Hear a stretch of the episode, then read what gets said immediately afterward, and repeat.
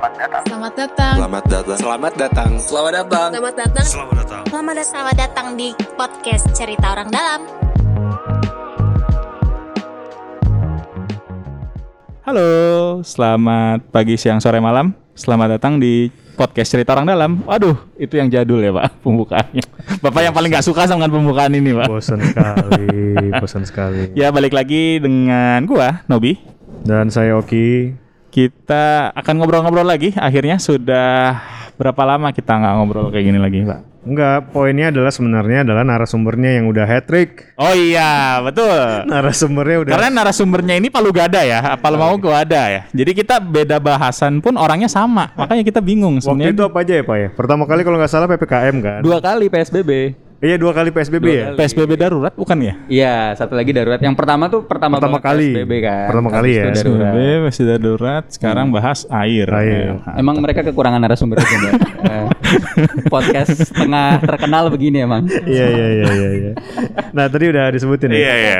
Beliau ini emang orang yang luar biasa. Iya. Dia kalau ibaratnya ini Dia avatar pak, avatarnya Oh, iya, iya. DKI pak.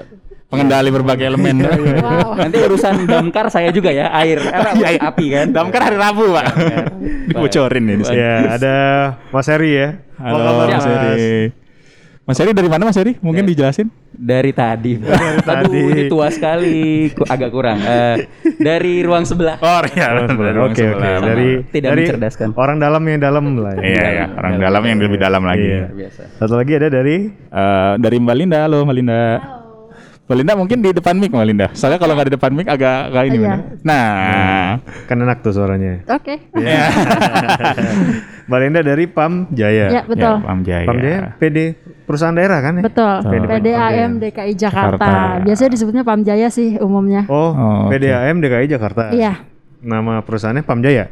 Eh, nama perusahaannya PDAM DKI Jakarta, Nah. tapi umumnya kita dipanggil Pamjaya. Oh. Kenapa Iya. begitu ya? Kayak Zulkisti dipanggilnya Oki lah. Oh. ngerti, ngerti, ngerti. Iya, iya, iya, iya, iya. Sebuah analogi yang Iya, iya, Ya. iya, iya. baik Selesai, sekali kan? ya. Iya, Iya, benar iya, benar benar. oke. Karena jauh ya, okinya dari mana kan nggak tahu. Betul, saya Iya. juga. Kita nggak bahas gua kan? Bahas sama itu kan? ya udah, jadi kita akan bahas apa, Nop?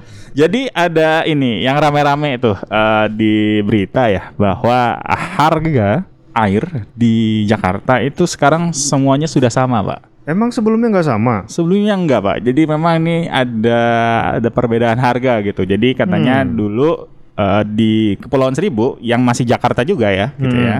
Itu harganya itu bisa sampai 25 ribuan Anjir, itu per meter kubik. per meter kubik itu berarti- Dibanding di Jakarta tuh sekitar seribuan ya. Nah, mungkin nanti eh, dari Mbak Lina mungkin bisa koreksi ya. Eh, Ini yang gue baca ya. per meter kubik itu berarti satu liter ya? I eh Enggak kan? enggak Pak. 1000 liter. 1000 liter. Oh. Dulu SD bukan Pak. liter, desimeter kubik, eh, Saya sentimeter kubik. suka suka bingung antara kubik dengan bahasa yang lebih liter lebih umum.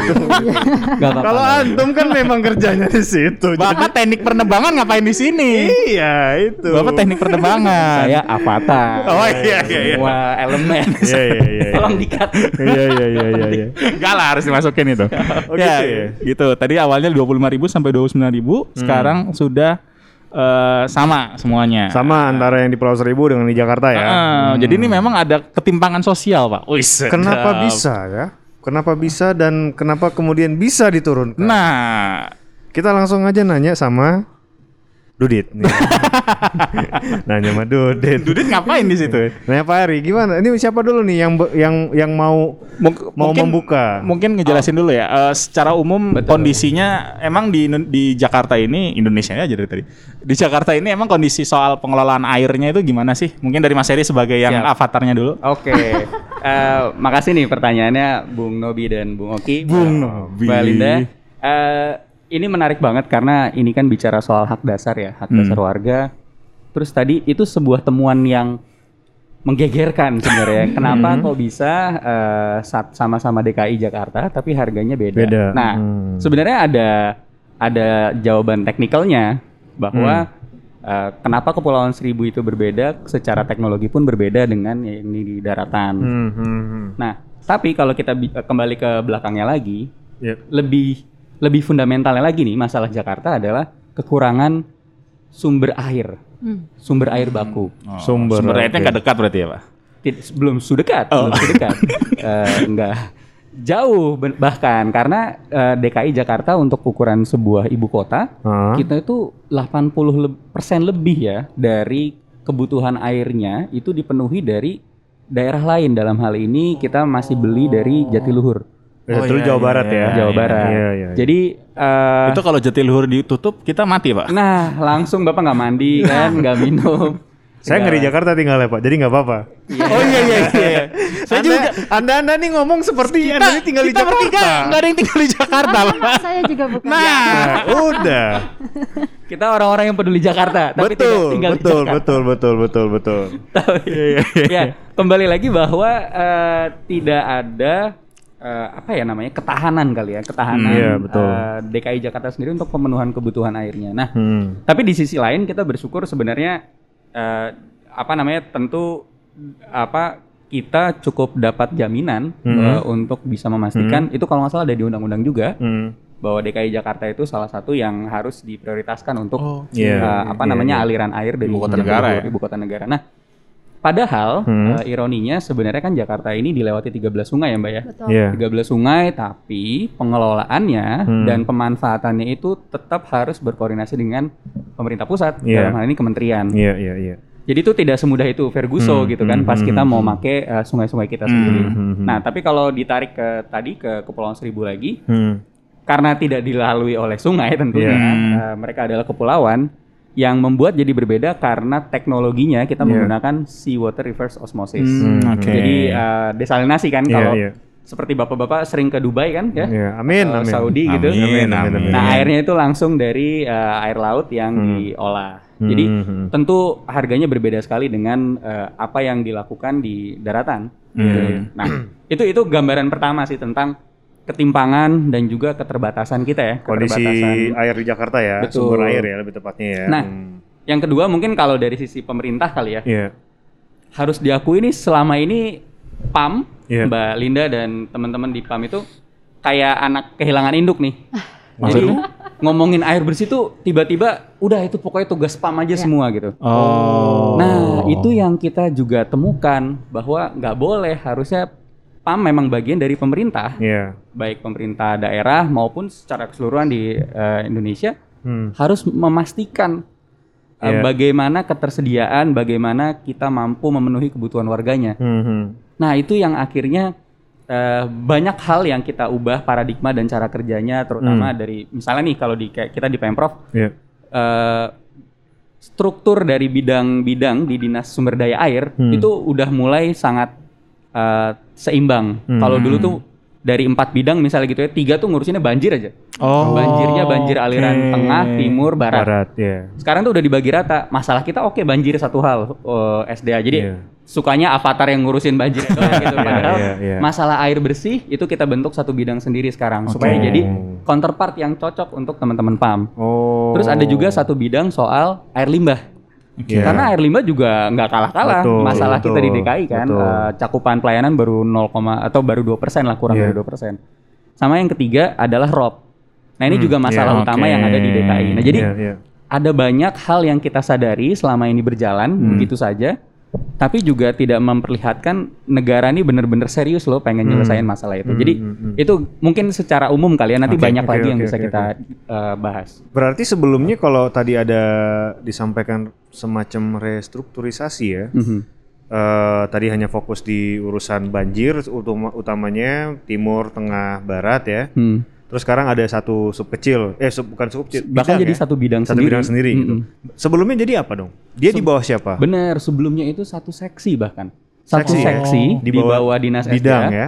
Iya, di bawah bidang. Itu tuh dua lagi sekaligus, air limbah dan air, bersih. Serius? Serius. Dengan dua isu besar yang itu tadi? Persis. Nah, baru baru sekarang kan kita menjadikan ini sebuah isu yang prioritas kan, Iya, air bersih iya. dan air limbah jadi satu kegiatan strategis daerah sendiri Oh. dan turunannya banyak banget. Jadi Iya, soal iya. PAM nanti Iya. Mbak Linda bisa cerita banyak nih. Iya, iya, iya. Kita dorong adanya spam-spam baru yang internal. Iya, iya, iya. Kita dorong pengurangan kebocoran, kita dorong ada subsidi, kita dorong kios air. Jadi Hmm. Itu tuh turunan dari prioritas eh, daerah untuk membantu warga eh, terakses. Berarti gitu. eh, respon awalnya adalah bahwa eh, isu ini itu hanya dibampu oleh satu bidang satu seksi bahkan ya. Ya Isu kalau di ini level pemprov ya. Pemprov ya. Betul. Dan PAM ini sebagai regulator dalam eh regulator Operator. operator, ya, operator gitu ya dalam tanda kutip kehilangan induk karena itu hanya di bawah seksi yang di mana kalau mengambil suatu keputusan jalur jalur decision makingnya juga jauh ya. Jauh. Harus lewat bidang dulu, bidang belum apakah setuju, terus Nah, kepala dinas dan segala kita macam ya. kita perlu nanya curhat dari Pam nih sebagai yang tadi Iya, iya, anak iya. kehilangan Iya, iya, kehilangan iya. induknya gimana gini kondisi akhirnya kayak Haji ya ketemu ibunya akhirnya ya. Haji ketemu nggak sih As- Haji, Haji. Haji ketemu nggak sih aslinya Nggak usah dibahas Oh, Haji enggak ya enggak ya enggak ya Follower Haji. jadi sebenarnya itu tadi eh, curhatan Pam nih sebagai operator pengelolaan air minum di Jakarta nih gimana sih Mungkin Maksudnya menambahkan juga tadi iya nambahin Iya. kondisi terkininya Hmm. Iya betul. Sebetulnya kondisi sekarang kami sangat bersyukur sekali ya. Artinya dukungan pemprov DKI Jakarta kepada eh, kami selaku operator begitu full. eh, Kami banyak difasilitasi oleh kebijakan-kebijakan yang tentu bisa melakukan percepatan pelayanan Iya, iya, air. iya. Eh, khusus untuk Jakarta sendiri tadi sudah disinggung sama Pak Hari. Jadi memang itu eh, salah satu isu yang ada di Pamjaya adalah keterbatasan air baku. Hmm. Jadi kalau bisa dibilang itu ya sekitar 81% tadi Pak Hari itu kita beli dari Jatiluhur. Artinya kita impor air Oh, dari Jatiluhur. oh, itu disalurkan melalui saluran terbuka Hmm. gitu. Hmm, saluran itu air terbuka. baku. Itu ngirimnya gimana ya Salur- ngirimnya? Sungai ada Oh, sungai. sungai. Saluran Oh. Tarum Barat ya. Hmm. Kemudian eh, sekitar 15 persenan itu kita Iya. beli air curah. Air curah itu air yang sudah diolah, kemudian digelontorkan melalui pi- perpipaan. Hmm. Itu dari eh, PDAM tetangga dari Tangerang, Kabupaten Tangerang. Oh, oke. Sisanya Iya. eh, sekitar 6% itu baru kita mengolah dari air yang ada di Jakarta. Artinya sungai-sungai yang ada di Jakarta. Oke. 6%. 6% saja. Artinya memang bisa dilihat ketahanan air di Jakarta sendiri memang segitu gitu ya, Iya, 6% itu. Karena memang sisanya kita mengolah air ya kita beli dari luar. Kalau sorry Seperti Mbak, itu. potong. Kalau misalnya dikonversiin nih, 6% itu kira-kira cuman berapa wilayah ya? Eh 6% itu kalau di rayon ya Jakarta Selatan juga Nggak cukup. eh, eh, iya. Oh. Belum lagi misalnya untuk aktivit kalau lebih spesifik eh, aktivitas-aktivitas tertentu ya. Betul. Jadi memang eh, seperti itu ya. Ah, Oke oke oke oke. Isu yang pertama, artinya memang masih banyak PR sekali eh, untuk Pamjaya mencari sumber-sumber air baku lainnya. Hmm. Nah, saat ini juga memang ada dorongan dari pemerintah pusat terkait eh, spam-swam regional ya Pak Hari. Iya, iya, Di samping juga memang kita sendiri membangun spam-swam komunal. Jadi kita Oh. memanfaatkan Spam itu apa tuh? Mungkin buat yang Ya. audiens banyak banyak yang nggak Iya tahu nih. betul betul sistem eh, penyediaan eh, pengolahan penyediaan air minum. Oke. Iya. Iya, iya, iya. Jadi dari mulai instalasi jaringan sampai dengan ke pelanggan. Distribusinya ya. Iya, Ah. seperti itu. Oh, oke oke. Berarti tadi isunya sebelum bahkan sebelum masuk ke bicara masalah harga tadi. Iya, iya. Ada Air- isu air baku. Air baku tadi juga menjadi salah satu isu ya Hmm. yang kayaknya kalau misalnya gua iniin rentang masalahnya oke deh harga dulu deh disamain gitu ya mungkin ya. Tapi ne- ternyata jauh, jauh dari situ sebenarnya ada salah satu isu lagi besar ya salah satunya air baku tadi ya. Mm, Yang Jakarta sendiri yang dari wilayah Jakarta aja tuh baru 6% Cuma ya. 6%. ya. Air bakunya yang bisa diintik yang diambil Betul. ya. Hmm. Nah, kalau tadi sempat nyinggung masalah Pulau Seribu nih, Ya. teknologinya berbeda. Eh baru ini kita masuk nih ke masalah isu yang harga ya, Hmm. kalau boleh lanjut nih. Eh iya, geografisnya berbeda ya. Jakarta ada daratan bagian dari Pulau Jakarta, eh Pulau Jawa gitu ya. Di Pulau Seribu dengan geografis kepulauan, eh tentu airnya pun kalau misalnya mau air tanah, koreksi kalau salah- saya, saya salah ya mbak ya. Siap. Air tanah itu juga eh, payau ya. Umumnya payau kalau Oh, di umumnya pulau. payau ya. Mm-mm. Jadi juga itu dalam standar untuk sebagai air baku untuk minum atau air bersih itu kurang ya. Iya, tentu nggak enak kan kita Iya. pakai air payau, Iya iya iya. Benar benar lengket benar. dan asin. Itu di Jakarta Utara kalau wudhu udah ini, Pak. Udah udah asin, Pak. Oh Jakarta Utara bahkan Jakarta Utara, ya. daerah-daerah daerah-daerah sekitar kota Dekat-dekat sana, dekat-dekat laut itu di Nah. Ancol juga udah ini. Sementara tadi sempat ada disampaikan dibuka di awal, harganya berbeda dan Pak Heri juga bilang tadi karena teknologinya berbeda. Kenapa akhirnya bisa disamakan? Apakah dengan skema subsidi kah? Atau teknologinya berbeda kah? Atau teknologinya sama tapi manajemennya berbeda kah? Gitu. Asia. Siap, siap, siap, Di sinilah negara hadir. Yoi, yoi.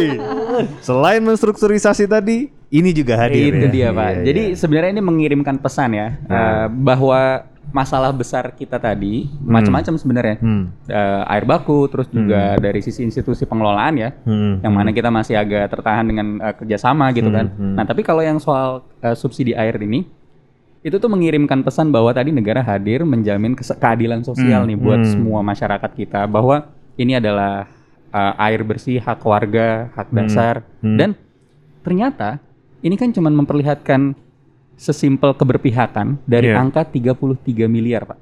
33 Bayangkan ya, 33 miliar kita bisa membantu warga kita yang di Kepulauan Seribu yang mungkin selama ini juga merasa kayak ini gue warga Jakarta apa bukan sih? Apa-apa mahal gitu kan? Eh, mau ke kampung gua atau ke pulau gua juga bayarnya beda. Hmm. Mau beli apa namanya eh, makanan atau harga barang pokok juga beda gitu kan. Nah, Hmm. beberapa kali kita mendorong sekali nih kayak kita buka jak grosir di Kepulauan Seribu, hmm, sekarang juga subsidi air bahwa warga di Kepulauan Seribu itu sama seperti warga kita di eh, di daratan DKI Hmm. gitu dan harus juga mendapatkan satu eh, kebijakan Iya. yang membuat mereka tidak tidak berjarak gitu ya Iya, dari, iya, dari saudara-saudara kita di eh, daratan. Nah, jadi tadi tuh bahwa kita sudah tahu selama Hmm. ini harganya berbeda, tapi di sisi lain sebenarnya ini juga sebuah terobosan sih. Sebelumnya Iya, itu seingat saya Mbak Linda juga dulu tuh BWRO ya, Brackish Water betul, Pak. Reverse Osmosis. Jadi Hmm. awalnya kan cuman gali sumur, Oke. warganya sendiri kan atau nampung air, nada air eh, hujan. Hujan. Itu yang paling eh, mungkin yang paling tradisional. Nah, eh, di sekitar 2015, 2016 mungkin ya. Itu mulai dibangun BWRO lebih murah, Hmm. tapi nyedot air dari Itu yang bangun dari di- pemerintah juga Pemerintah Dinas SDA. ya. Nah, itu eh, dulu belum dialihkan ke PAM, dulu masih dikelola oleh Pemprov, Hmm. tapi mungkin itu jadi seb- sebuah bom waktu kali ya. Jadi Iya. jadi khawatirnya tuh jadi masalah karena masih nyedot air tanah walaupun eh, ya air hujan yang itu kan eh, diserap di Kepulauan Seribu. Cuman airnya juga jadi agak Iya, payau. iya. Saya pernah nyobain. Nah, terus akhirnya baru di 2017, 18, 19 kita mulai mendorong adanya SWRO tadi. Hmm, hmm. Uh, supaya airnya lebih berkualitas, tentu harganya juga jadi beda karena langsung dari. Mhm. Tapi kan asumsi kita bahwa air laut jadinya sebuah resource yang tidak le- sangat jauh lebih banyak ya dibandingkan uh, nyedot air tanah. Hmm, Nah, hmm. Itu tuh kita sudah masuk di 9 dari 11 pulau berpenghuni total di Kepulauan Seribu. Tahun ini terakhir bahkan di pulau terjauh ya Mbak ya, Pulau Sebira. Sebira, Hmm. Insya Allah itu yang jaraknya bahkan dua jam dari uh, pelabuhan di DKI dan lebih dekat ke Lampung kalau nggak Iya, iya, itu iya, itu iya. juga satu yang kita pengen kirimkan kalau nggak salah Pak Gubernur terakhir tuh bahkan masang listrik 24 jam di Iya, iya, Kepulauan iya. Seri- Sebira. Sebira. Jadi Iya, iya. itu salah satu gesture bahwa eh, pemprov harus memberikan pelayanan yang sama dan prima gitu ya ke, ke semua warga kita eh, di mana pun termasuk eh, di Kepulauan Seribu dan tadi Hmm. ini sesimpel bagaimana kita memprioritaskan warga kita. Hmm. Ya kalau mau dihitung-hitung dibandingkan LRT berapa 6 triliun gitu misalnya kan. Hmm. Iya. Ini kecil sekali pak, tapi eh, terasanya manfaatnya Keadilan langsung sosial buat semuanya. Kira-kira gitulah. Jadi, Konfirmasi dikit Pak Heri. Berarti nilai berarti ini sistemnya subsidi ya? Oh iya, malah pertanyaan itu saya belum jawab. Iya. Ini subsidi selisih tarif. Subsidi, Subsidi selisih, selisih harga. tarif. Oh, Nah, Jadi ibaratnya kan aslinya kalau pakai tarif keekonomian cost recovery-nya 25.000 ribu, ribu gitu ya Mbak ya. Untuk bisa membuat PAM ini paling nggak balik modal lah kira-kira Iya, gitu. iya, nah, iya. tapi kita sadar harga yang kayak gitu nggak mungkin bisa di eh, Approach oleh approach warga ya? warga. Ya udah sesimpel kita bayarin sisanya supaya mereka bisa dapat harga yang sama dengan di Jakarta. Hmm, hmm, hmm. Dan itu dengan teknologi SWRO, yang SWRO. akan dibangun di setiap pulau berpenghuni di Atau sudah dibangun? Sudah dibangun, Sudah sudah, dibangun. dioperasikan. Oh, Oke. Oh, Di oke. sembilan itu. Sembilan pulau. Oh. Oh, berarti nanti nilai subsidinya itu akan disalurkan ke Pamjaya untuk biaya eh, operasional lah ya. Operasional, Betul. Dan nanti warga hanya seli- selisihnya itu kan dari warga gitu Yes. ya. Hmm, Oke. menarik, Tapi menarik, berarti sebelum sebelum ada SWRO ini, PDAM itu nggak pernah ada layanan sampai ke Kepulauan Seribu. Belum pernah. Oh. Jadi kami itu mulai melakukan operasi pelayanan di Kepulauan Seribu itu sejak tahun 2019 itu ada surat penugasan dari eh, gubernur. Waktu itu baru di Pulau Untung Jawa. Jadi itu Pulau Untung Jawa itu SWRO-nya sebetulnya yang bangun waktu itu dari pemerintah pusat, diserahkan kepada Pemprov DKI Jakarta, kemudian kami ditugaskan untuk mengoperasikan. Oh, Nah, oke oke. Kemudian di tahun 2020 eh, Pemprov sendiri mulai membangun tuh Iya, SWRO SWRO. SWRO tambahan Iya, iya. di pulau-pulau yang berpenghuni. Tadi ada sekitar 9 pulau. Hmm. Eh, totalnya ada 8 SWRO. Jadi ada ada satu SWRO itu untuk dua pulau Oke. yang berdekatan, Kelapa dan Panggang. Total pelanggan kita saat ini yang ada di Kepulauan Seribu itu sekitar 5.526 sambungan rumah. Yang dulunya mereka itu airnya ya Payau. dari tanah air tanah di mana kalau musim kering itu udah asin bukan payau. Iya, iya. kemudian sisanya dari BWRO kalau BWRO itu kan diolah di, di tempat kemudian kalau mau ambil airnya ya masyarakat harus datang pakai gerobak Oh. uh, kalau pakai ini udah enggak? Yang- kalau yang- kita pakai pipa Udah langsung pipanisasi. di depan rumah masyarakat itu udah ada keran tinggal pakai Mantap. Bapak ini kelihatan loh di YouTube ya. Iya, itu kelihatan. Iya, iya, iya. Jadi iya, iya. seperti itu dan eh, antusiasme warga di sana sangat eh, baik sekali karena Iya. mereka merasa mudah sekali kemudian mendapatkan air. Soalnya kalau musim kemarau mereka merasa kami sulit, airnya dari mana? Iya, Eh, iya, iya. dari tanah tuh udah nggak memungkinkan, Iya, iya, iya, iya, iya, gitu iya, kan? Kalau di ujung dari ujung, kemuan BWR-nya di ujung juga mereka Oh eh, ya. perlu Transportnya waktu ya. Hmm. untuk mengambil air dan harganya tentu eh, juga lumayan. Seperti Iya. itu sih. Mhm. Jadi memang kemudahan-kemudahan itulah yang eh, dihadirkan oleh pemerintah ya. Iya, iya, Dan iya, tarifnya apalagi sekarang per Agustus kemarin juga sudah eh, sama, Sama. untuk penggunaan tarif minimum dengan wilayah administrasi Jakarta lainnya. Oh, Oke. itu ketetapan ya, Pak? Atau per, Capgub. Capgub ya? Mm-mm. Oh, udah udah Jadi udah. ada tiga bahkan ya, ada pergubnya dua, satunya Capgub tarif. Ya, Jadi sampai ada tiga regulasi yang keluar. Hmm. yang tata cara itu ya Pak ya. Iya, iya, iya, iya. Iya menarik ya bahwa akhirnya baru baru baru 2019 akhirnya PDAM hadir gitu buat Ya. warga warga Kepulauan Seribu yang masih KTP-nya masih ada tulisan DKI Jakarta gitu. Jakarta. Jadi nah ini yang jadi menarik. Tapi eh, berarti awal apa namanya? Kalau secara total layanan PDAM buat seluruh warga Jakarta itu berapa ya total? Tadi ya dengan tambahan sekarang kan ada 5000 Iya. tambahan tuh dari dari Kepulauan Seribu. Cakupan layanan kami itu total 64 persen. 64 persen. Nah, 64 sekian persen gitu. Hmm. Itu dengan Kepulauan Seribu. Sisanya tuh berarti ambil dari mana ya? Dari tanah ya? Eh banyak sih ya. Jadi ini kalau 64% itu akses perpipaannya ya Mas ya. Kalau kalau air bersih itu kan tentu masyarakat bisa ada juga yang wilayah di mana eh, mereka sumber air tanahnya dirasa masih cukup baik gitu Oke. kayak di beberapa wilayah di selatan daerah kali ya, selatan. selatan ya. Seperti itu. Nah, itu eh, belum ada akses air perpipaan karena Hmm. memang mereka masih menggunakan air tanah Hmm. Iya, iya, gitu. iya, iya. Di samping juga ada juga case yang memang seperti di wilayah utara dan barat Hmm. mereka tidak punya alternatif air tapi memang belum ada akses perpipaan ke sana Oh, gitu. oke. Tapi kemudian itu, itu biasanya sorry potong Eh, kesulitannya apa ya kalau yang akhirnya kalau yang di selatan kan mungkin karena memang airnya banyak ah yaudah lebih murah mompa sendiri tapi kan kalau yang di barat dan utara ini kan eh, tadi airnya mungkin payau dan segala macam mungkin kesulitannya apa ya kira-kira Iya, kalau kenapa eh, Pamjaya belum ada pipa gitu Hmm. di sebagian wilayah utara dan barat gitu.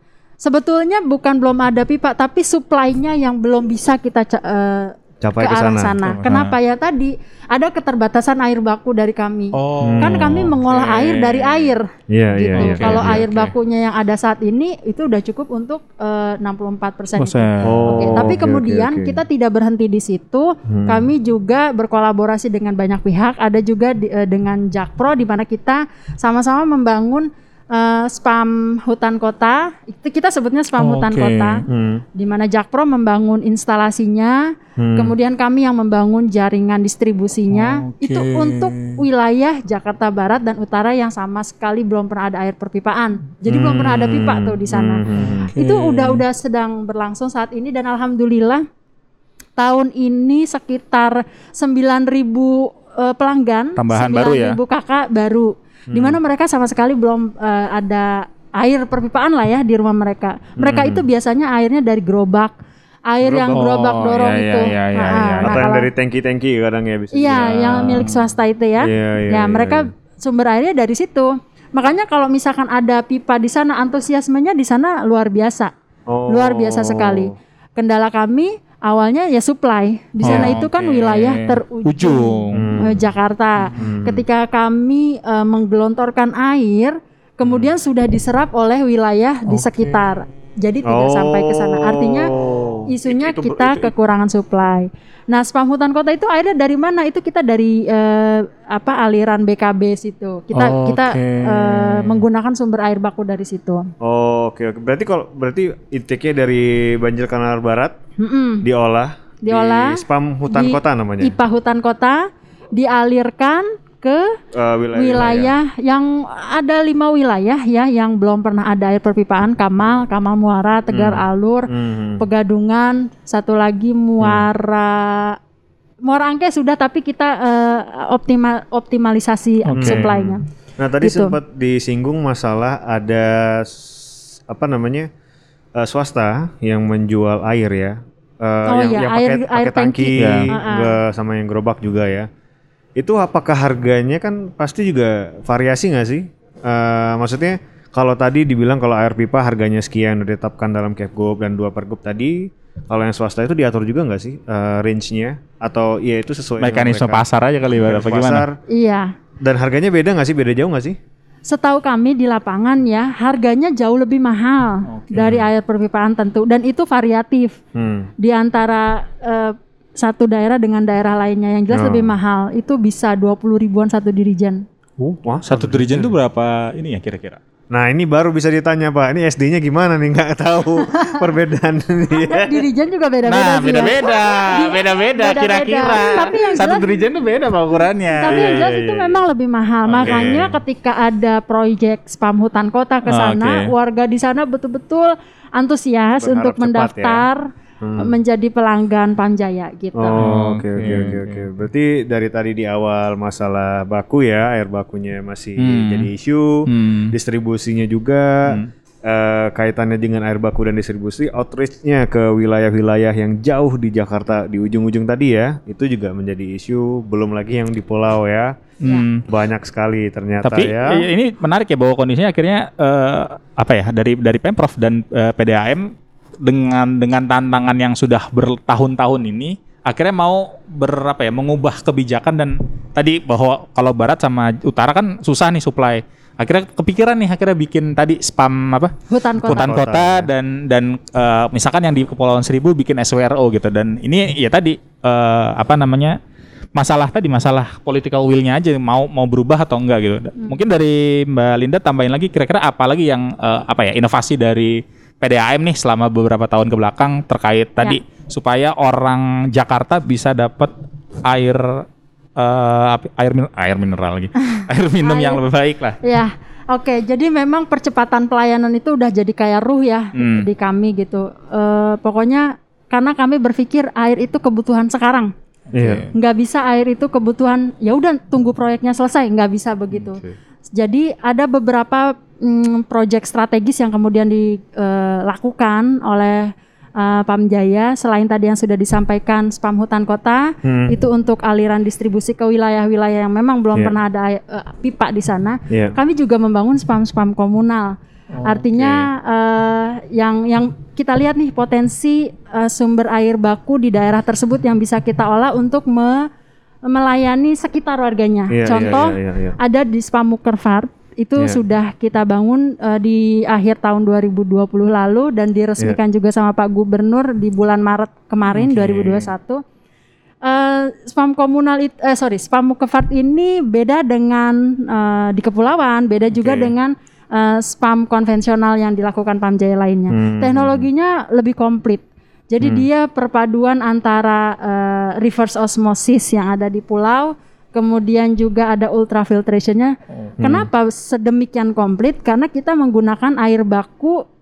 eh, kalau Mas-mas suka lewat kali Hmm. Mukefat, barangkali itu semacam kali mati segan hidup tak mau gitu, hitam diem gitu. Nah itu Hmm. kemudian kita juga eh, ada dinas SDA membangun satu fasilitas eh, waduk begitu ya Pak di sana. Hmm. Dan itu keren banget waduknya itu jadi kayak recycle gitu. Hmm. Eh, nah airnya itu juga menjadi salah satu sumber air baku di Spamukervat ini. Mhm. Spamukervat ini kapasitasnya kecil memang, tapi hanya untuk melayani warga di sekitar rusun dan Mogot. Oke. Itu merupakan salah satu upaya yang dilakukan oleh Pamjaya bersama Pemprov untuk melayani air. Nah, selain itu, kita juga membangun eh, kios-kios air. Iya, Kios air. Jadi kan gini ya, tadi kan saya sampaikan bahwa air itu kebutuhan sekarang. Oke. Nggak bisa tuh saya butuh air sekarang iya ntar dulu ya saya bangun Iya. pipa dulu kan habis itu diomelin Iya, iya, iya, iya. Iya. Dan bangun pipa aja bisa berapa lama Ya, kan? iya kan nggak bisa gitu ceritanya akhirnya iya, iya, iya. eh, kita berinisiatif untuk membangun eh, kios air kios air saat Oke. ini ada sekitar 102 kios air yang sudah dibangun oleh Pamjaya Oke. dan itu tersebar di titik-titik yang memang nggak ada ada air pam- pipa air pipanya. nggak ada akses perpipaan ada di wilayah Semanan di wilayah Kalideres ada sebagian kecil di Ancol gitu ya. Nah mekanismenya akhirnya gimana cara ngirimnya? Kami kirim air melalui mobil tangki, Hmm. kita taruh di kios air. Kios Oke. air itu semacam kayak tandon, tandon Oke. besar Ah. ukuran sekitar 5 kubik. Kita kirim airnya ke sana. Nanti di sana kita menunjuk satu pengelola warga setempat yang disepakati oleh warga, Oke. pihak kelurahan RW iya, RT iya, iya, iya, untuk iya. menjadi mitra Pamjaya gitu. Iya, iya, Jadi iya, kita iya. ber-MOU lah Jadi dengan juragan si air ya? Iya. Iya, iya, iya, iya. Ah, tapi harganya juga kita pantau. Kita Oke. sudah tentukan, artinya tidak bisa menjual Tiba-tiba eh, dinaikin sendiri gitu. hati, betul. Nah, jadi untuk warga yang dekat kios air tersebut, mereka bisa memanfaatkan fasilitas kios air Hmm. daripada pakai beli yang tadi ya, Iya, iya, iya. air swasta jauh lebih mahal. Eh, iya. Kami sih berharap masyarakat bisa pakai air eh, kios air ini karena lokasinya juga udah Oke. banyak dan kita sudah mendekatkan kepada masyarakat gitu. Hmm. Tarifnya ya ini menarik. Kalau kita satu kita sediakan satu eh, jerigennya itu 20 liter, yang 20 Hmm. liter. Kalau masyarakat datang terus ambil sendiri airnya, bayarnya satu jerigen itu 400 perak. Hmm. Tapi kalau dianterin sama pengelolanya itu 1200 perak per jerigen. Oke. Jadi murah, masih murah. Hmm, hmm, hmm. Iya, iya, iya, iya, iya. Berarti memang sebenarnya eh apa namanya? eh isu air baku itu jadi eh, ya isu tersendiri ya. Memang itu eh, yang memang juga. harus harus di Selesaikan. di- diselesaikan. Tapi kayaknya itu jangka panjang ya. Koreksi kalau saya, salah ya. Hmm. Jadi itu kayaknya isu yang eh, panjang sekali ya untuk eh, bisa diselesaikan dalam waktu Tadi pakai bahkan pakai kali itu pak. Itu sebenarnya aman nggak sih? Kali akhirnya diubah jadi. Aman, Oke. aman dan halal. aman dan halal. Siap, siap, siap, siap, siap. aman dan Iya, halal. iya, iya, Siap. iya. Nah. Ta- tapi juga ini ya Pak ya, harga tadi menjadi satu yang memang juga concern ya. Kayaknya jangka pendek nih harga nih harus di- dijaga dulu ya. Jangan sampai ada ketimpangan harga yang jauh nih di antara eh, para para Iya, pengguna air ini tadi iya, ya, ha. gitu ya. Mhm. Gimana Pak Eri tadi? Mohon Iya, maaf saya motong. Mungkin tambahan eh, yang menarik juga dari tadi kan contoh Mokervart ya. Itu Hmm. pengen kita jadiin apa ya pilot project kali ya. Bahwa di situlah letak di mana sebenarnya kita bisa mengatur eh, apa rencana-rencana pembangunan waduk. Oke. Jadi waduk tidak hanya menjadi eh, fungsinya menahan banjir, ret- ret- kolam-kolam retensi, tapi ini tuh yang kita dorong supaya bisa langsung dimanfaatkan. Jadi kan. sumber air juga ya. Benar, karena sebenarnya PAM bisa banget eh, apa namanya eh, menyambut gitu ide-ide berikutnya. Kita pu- masih punya ratusan waduk Hmm. gitu kan di, di Jakarta. Tapi paling nggak re- rencana ke depan kita melihat dari sisi kualitas, kontinuitas, kontinuitas dan kuantitas ya. Hmm. Itu 11, 11 waduk yang nanti akan kita masukkan juga dalam rencana induknya. Eh, dan rencana induk ini juga menarik. Baru sekarang nih dibikin oleh Pemprov. Oke. Sebelumnya kan punya PAM sendiri gitu ya, rencana induk atau eh, rencana bisnisnya gitu. Nah, kalau sekarang tuh rencana induk bagaimana DKI bisa memenuhi kebutuhan warganya. Nah, itu eh, ke depan itu kita pengen ini jadi sebuah sebuah contoh bahwa ada daerah yang mampu mem- mempertahankan eh, ketahanan, Ketahanan airnya. airnya sendiri. Jadi kan kalau yang di Mokervart itu kan eh, warga rusunnya pakai air eh, pakai air bersih, Hmm. dipakai terus eh, air limbahnya dimasukin ke waduk, diolah dulu sama dina- Oh, dinas perumahan. Oke. Nah, nanti dipakai lagi. Jadi ada cycle gitu, full cycle di Oh, oke. sebuah wilayah. Di wilayah sendiri Itu itu, kan ya. sebenarnya sebuah sebuah ide tentang bagaimana kita menyelesaikan masalah air baku kita Oke. yang masih harus bergantung dari pusat kan. Hmm. Nah, tapi setuju tadi masalah pusat untungnya juga apa namanya pemahaman tentang DKI yang makin uh, butuh air itu ditangkap juga. Jadi Iya, kita iya. udah berkali-kali rapat juga Pak Dirut PAM juga selalu hadir dengan Kemenko Marves, dengan Iya. Kemen Oke. PUPR uh, dan lain sebagainya. Gitu sih. Oke, ini keren ya. Kalau gue yang paling keren garis bawahnya adalah kehadiran eh, pemerintah dalam hal ini ya.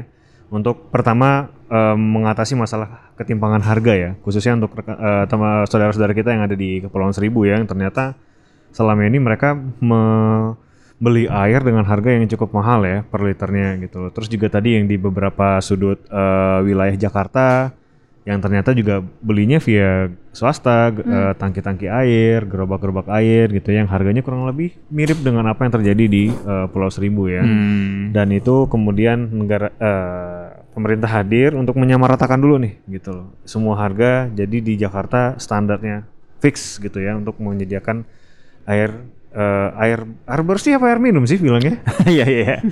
Kadang disebut Ayo. air bersih, kadang air minum, tapi nggak bisa diminum langsung ya. Ada yang bisa langsung diminum Oh, waktu spam Mokerfart baru di ini resmiin kita langsung minum. Wih. Jadi sebenarnya masalah utama itu pas lagi distribusi. Ya. Nah, Oh. pipa kita tuh banyak yang bolong Oh. sehingga bisa jadi masuk Bahaya. Oh iya eh, iya. mau iya. nambahin sedikit yang kios air tadi Mbak Linda sampaikan, Iya. itu juga salah satu yang kita kasih subsidi ya Mbak ya. Ya betul. Jadi 33 miliar yang tadi dijelasin di Oh, awal oke. tidak cuma untuk Kepulauan Seribu tapi juga untuk warga kita yang Warga bisa di daratan juga ya? daratan. Oh, Jadi oke. karena eh, ibaratnya kita ngasih mekanisme pasar aja. Iya, iya, Silakan iya. pilih nih mau yang lebih murah, lebih berkualitas atau yang mahal itu kan. Mahal.